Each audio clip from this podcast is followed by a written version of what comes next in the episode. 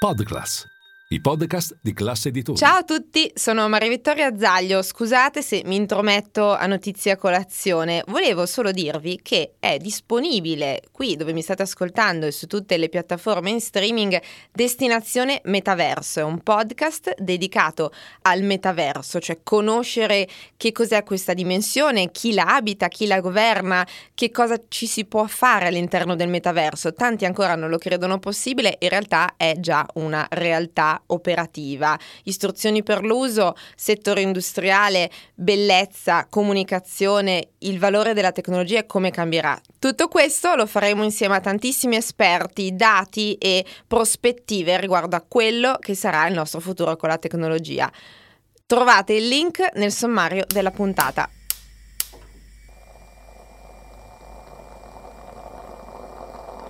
Buongiorno dal gruppo Class Editori. Io sono Massimo Brugnone, oggi è giovedì 6 luglio e queste sono notizie a colazione, quelle di cui hai bisogno per iniziare al meglio la tua giornata. Qualche giorno fa vi ho parlato della proposta che unisce trasversalmente i partiti di opposizione, e cioè quella sul salario minimo. Sul tema interviene anche dal sito lavoce.info il giuslavorista Pietro Ichino, uno dei massimi esperti italiani in materia di contratti di lavoro, nonché ex deputato eletto come indipendente nelle file del PCI e ex senatore con il PD e con Scelta Civica. Come spiega il Corriere della Sera, la proposta di salario minimo depositata alla Camera intende rispondere a un'esigenza reale e urgente ma non scioglie, a suo avviso, avviso di Ichino, due nodi importanti. Il primo è quello del diverso potere d'acquisto nelle diverse regioni italiane, o, per dirla con le sue parole, leggo tra virgolette, la questione degli squilibri interregionali di produttività del lavoro e di costo della vita, che in Italia pesano molto più che in altri paesi.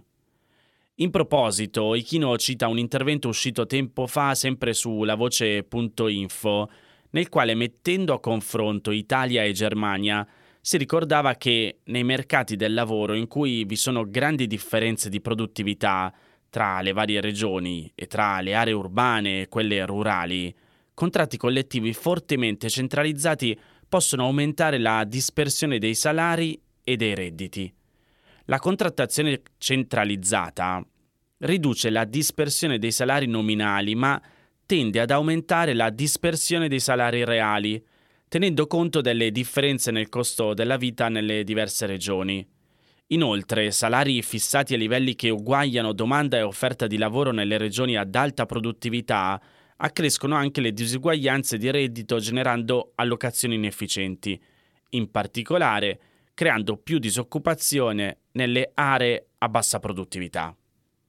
L'effetto dei 9 euro l'ora minimi per tutti e dappertutto sarebbe, secondo Ichino, lo stesso. Il rifiuto di commisurare gli standard retributivi al costo della vita effettivo nella zona considerata fa sì che i minimi oggi applicati in Italia, espressi in valore nominale della moneta, siano inevitabilmente sbagliati sia al nord sia al sud. Al nord perché troppo bassi, al sud perché troppo alti. Si può evitare che questo succeda? Ichino pensa che una soluzione ci sia, ma sa anche che sarebbe con tutta probabilità indigeribile per i sindacati e per la sinistra. Leggo le sue parole sempre tra virgolette.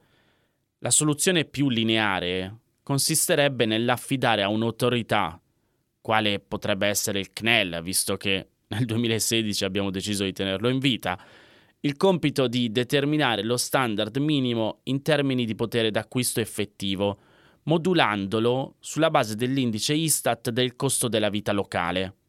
Se non che una soluzione di questo genere urta contro un tabù oggi fortissimo in seno al movimento sindacale, secondo il quale non si possono reintrodurre le gabbie salariali, abolite più di mezzo secolo fa.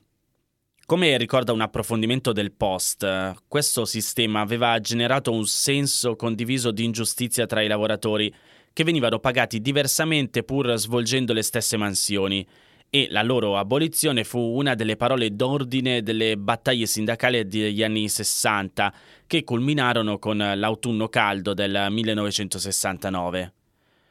La soluzione alternativa, secondo Ichino, potrebbe essere quella di non ricreare le gabbie territoriali nazionali, ma di, sto leggendo sempre le sue parole tra virgolette, sgabbiare la contrattazione collettiva, consentendo ai contratti aziendali o territoriali purché stipulati dai sindacati maggiormente rappresentativi, di adattare lo standard minimo alle condizioni particolari delle zone dove il costo della vita è nettamente inferiore, le zone depresse, oppure superiore, per esempio i grandi centri urbani, rispetto alla media nazionale.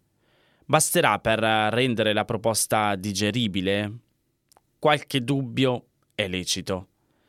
L'altro difetto della proposta di salario minimo, per come la vede Ichino, ha sempre a che vedere con una specificità dell'Italia, in particolare del suo mondo del lavoro, la trasparenza dei compensi, che nel nostro paese è gravemente ridotta da una struttura salariale estremamente complessa, cui conseguono gravi difficoltà nel confronto tra le paghe.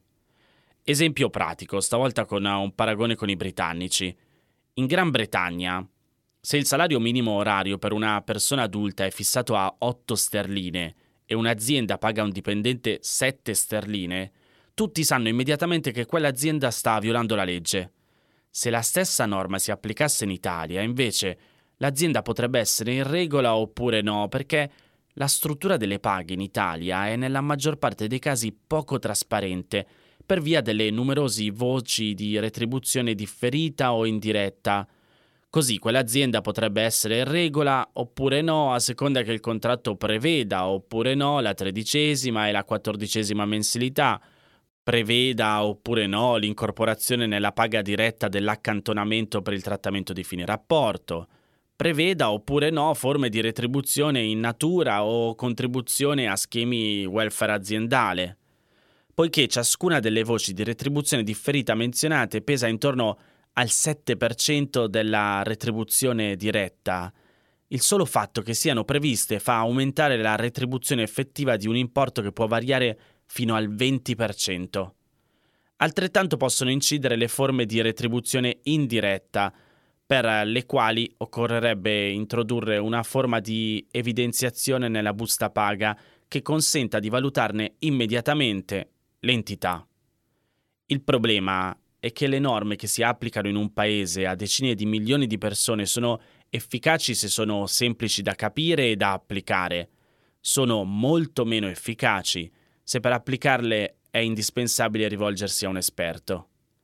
È vero che queste complicazioni normative sono ormai tutte derogabili in sede di contrattazione collettiva, ma non sembra che quest'ultima sia orientata nel senso di una armonizzazione della struttura delle retribuzioni italiane rispetto agli altri paesi europei maggiori.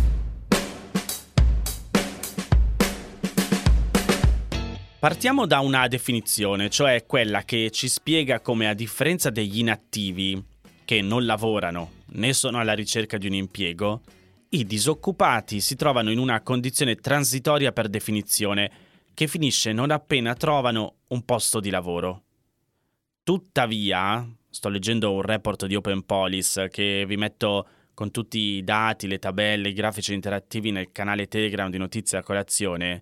Dicevo, tuttavia, non sempre questa transitorietà è effettiva e i tempi di ricerca possono essere molto lunghi, con effetti molto negativi sia sulla produttività e quindi sulla società nel complesso, che sulle persone in questione, che si trovano maggiormente esposte al rischio povertà si parla di disoccupazione di lunga durata quando la condizione di assenza e ricerca di impiego supera i 12 mesi.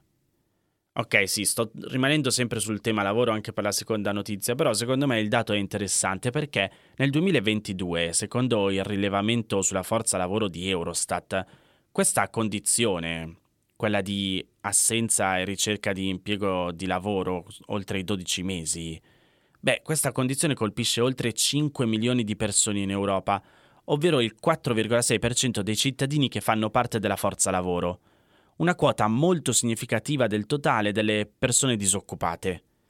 Relativamente al totale dei disoccupati, il dato più elevato in Europa è quello della Slovacchia, dove due terzi dei disoccupati lo sono da oltre 12 mesi.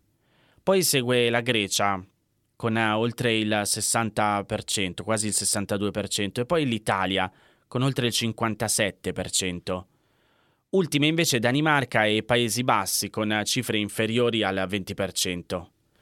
La Grecia sale invece al primo posto se consideriamo il totale della forza lavoro, con un valore pari al 7,7%. Poi ci sono Spagna e Italia.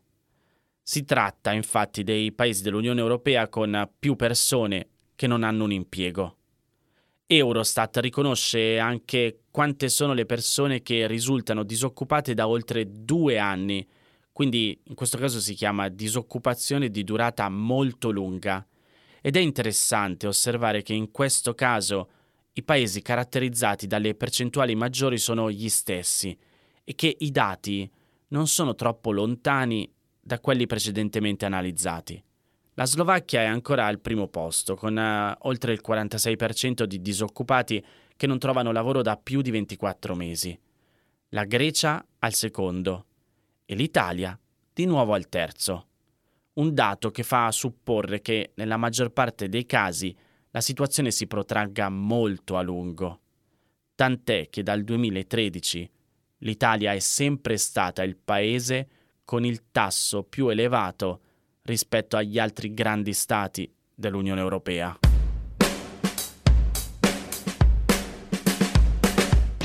Allora, visto le notizie che vi ho dato prima, oggi chiudiamo con quella che potremmo definire una mezza bella notizia.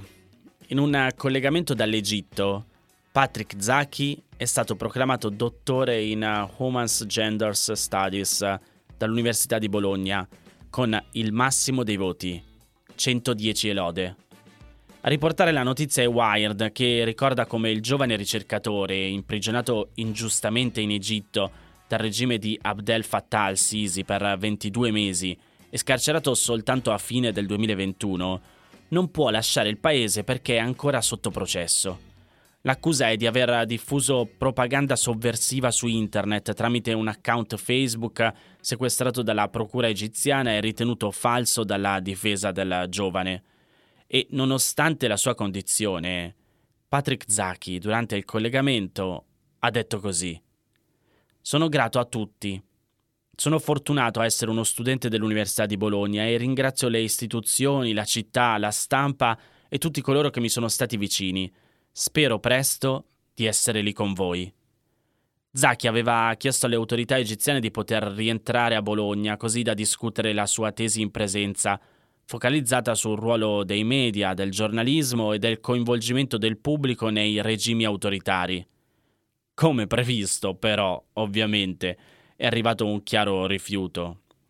Collegato anche all'ennesima udienza del processo che lo vede coinvolto, prevista per il prossimo 18 luglio. Patrick Zacchi rischia fino a 5 anni di carcere per un post su Facebook che sembra non avere mai scritto. Le reali motivazioni del suo arresto e dell'accanimento giudiziario contro Zacchi risiedono nella stretta egiziana contro qualunque forma di opposizione, compresa quella indiretta fatta dai ricercatori che vorrebbero testimoniare la presenza di voci contrarie al regime di Al-Sisi. Un controllo liberticida che è già costato la vita a Giulio Regeni, assassinato dai servizi egiziani e sulla cui morte il governo del Cairo sta ancora tentando di confondere le acque e rifiutare ogni responsabilità.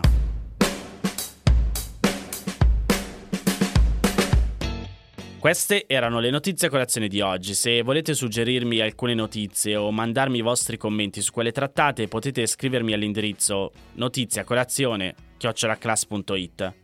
Se volete rimanere aggiornati c'è il canale Telegram di Notizia Colazione. Nel sommario della puntata trovate il link per gli altri podcast del gruppo Classe Editori. Io vi aspetto domani per iniziare insieme una nuova giornata. Un saluto da Massimo Brugnone.